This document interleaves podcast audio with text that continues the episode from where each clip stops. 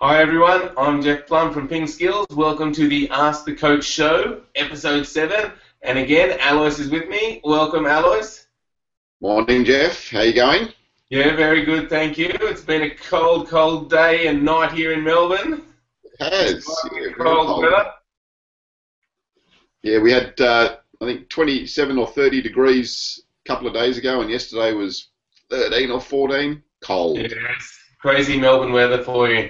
All right, well, let's get into some good questions here. We've got uh, a question from Ali. And uh, Ali says, when I go to the club and play with my friends and other players, I'm better than most of them and I can beat them 3 0 or 4 0. But when I play in a tournament against those same players, I get scared, and even if the other player is a lot weaker than me, and I often lose to them. So, do you have any advice for Ali? Yeah, so uh, Ali, firstly, remember, understand that this is really common and this is what a lot of people face. So even the opponents that you're playing are facing similar sort of issues. Uh, it, it's important that when you're playing these games that you start to put them into perspective a bit. So think about trying to improve your game rather than focusing so much on the result. If you're completely focused on the result of the game, then you are going to start to tighten up and tense up. And the more the match means to you, the more you're going to tighten up. So go out there thinking a little bit more about how you can play some better table tennis, letting yourself play the strokes and things that you are um, practicing in your game, uh, in your training session, and then try to implement that into a game situation as well it, a lot of it comes down to your emotional control, and we cover a lot of these um, sort of issues in our sports psychology um, section. So there's, if you go to the um, homepage of pingskills.com, um, and you'll find the sports psychology section there. Go into there. There's a few really interesting um, lessons that we put up there. Okay, Ali. So yeah, remember you're definitely not alone here. It, we get a lot of questions about this, and yeah, it's really about, as Ali said, the emotional control. So have a look at those videos and let us know if they help you out. Okay, so now we've got a question from a Roman, and he says that Alois, we show how to execute different strokes, and watching and trying to repeat your move works well for most players who are about the same level as we are, but he wondered what adjustments should a player do if he is a seemingly lower or higher level. Yeah, sure. So Roman, um, I, I, think that you're talking about the height of um, people. So it's basically the same. So it doesn't matter whether you're really tall or really short. Your technique is basically the same because it's relative to you. Um, you'll find that if you watch all the best players in the world, some of them are really tall, some of them are short, and they have similar technique. So it's important to have a really good base with your legs, wide, spread your feet nice and wide, get down nice and low um, in your own self, and then execute similar techniques. The technique really doesn't change significantly. Um, there might be small changes in angles or small changes in finish position, but but your basics are really the same. So don't get too caught up with um, thinking that if I'm really tall, I need to do a different type of swing, or if I'm really short, I need to do something different. You don't. Okay, the basics, the mechanics of the strokes are the same. Great. All right, Roman. I hope that helps you out. Okay, now we've got a question from Evgeny.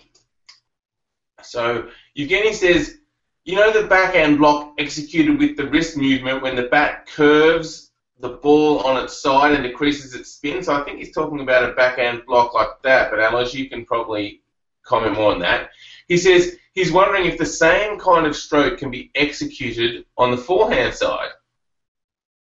Yeah, well, it can, and um, probably my favourite, uh, Jan-Ove Waldner, um, was a player that I saw execute that sort of stroke. It's um, it's a stroke that um, players do use sometimes. I suppose the backhand is utilised a bit more because um, on the backhand you tend to be a little bit more defensive, and this adds a, a, a different dimension. So by putting, uh, pushing the bat across the bat and getting some side spin on the ball, but often players don't use it on the forehand side because when they see the ball on the forehand, they, they want to make more of an attacking stroke. But it can be a really good change up. And if you watch some of the, the great matches of Jan-Ove Waldner, you'll see that sometimes he'll be attacking and then he'll put in a, a side spin block, or especially against um, an, a, a, defensive player that's trying to attack and he, he'll muck their rhythm up a bit. So it can. So it's just the similar principles, just coming around the side of the ball there as you would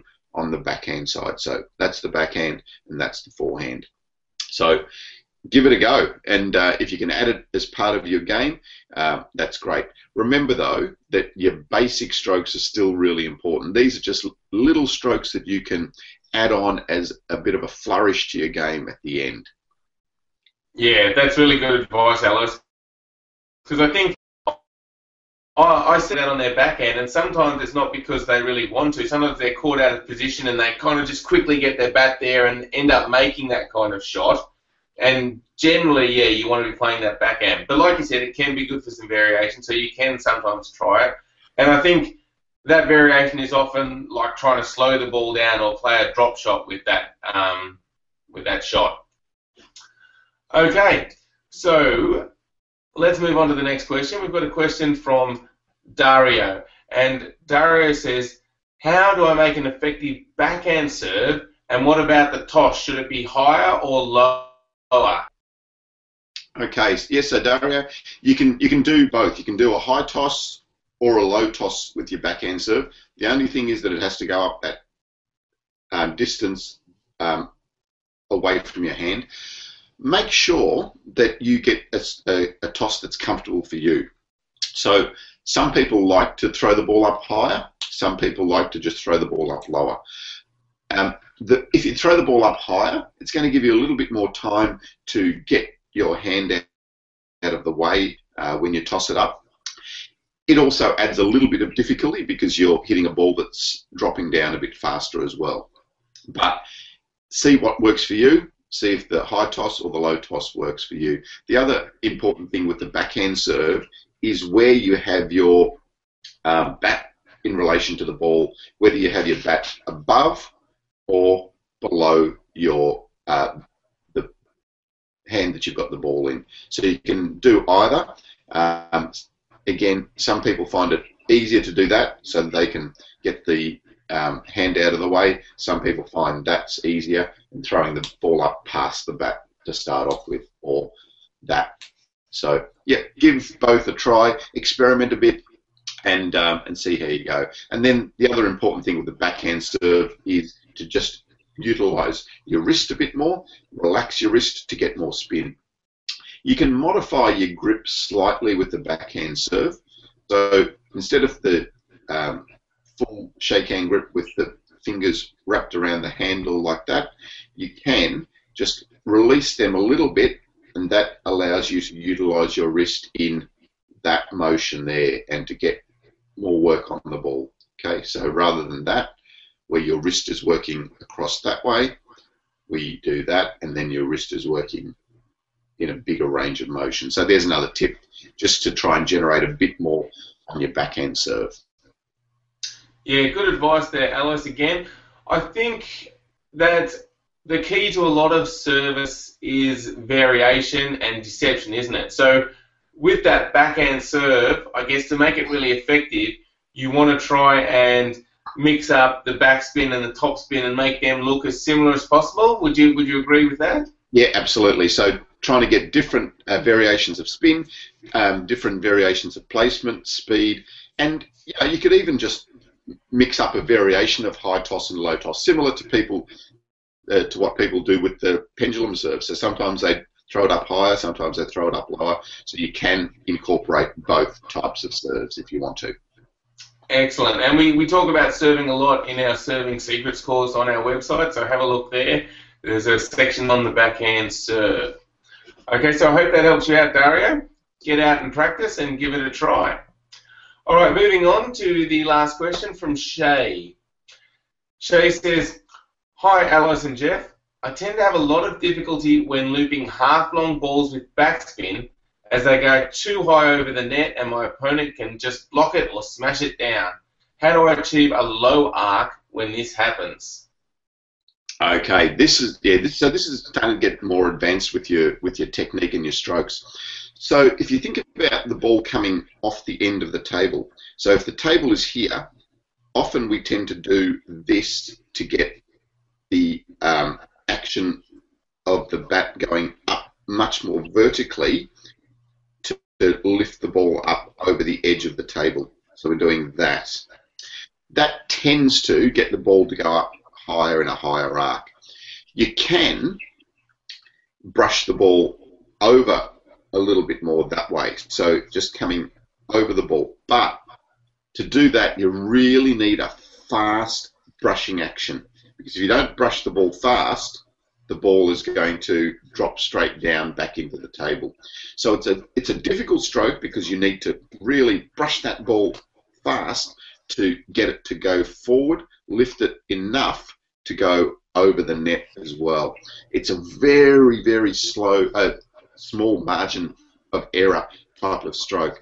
Needs a lot of practice, but it's a really effective stroke. So you can you can lift the ball up more vertically and higher sometimes, or sometimes you can come more forward. But remember, you need much more speed on your racket to generate enough friction to grab the ball and send it forwards that way.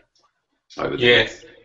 And that can be a really hard stroke also because if the table sort of ends here, if the ball's just off the end, sometimes you can't get a lot of forward motion, which is, I guess, why we tend to come up more vertically on that one that just comes off the end of the table.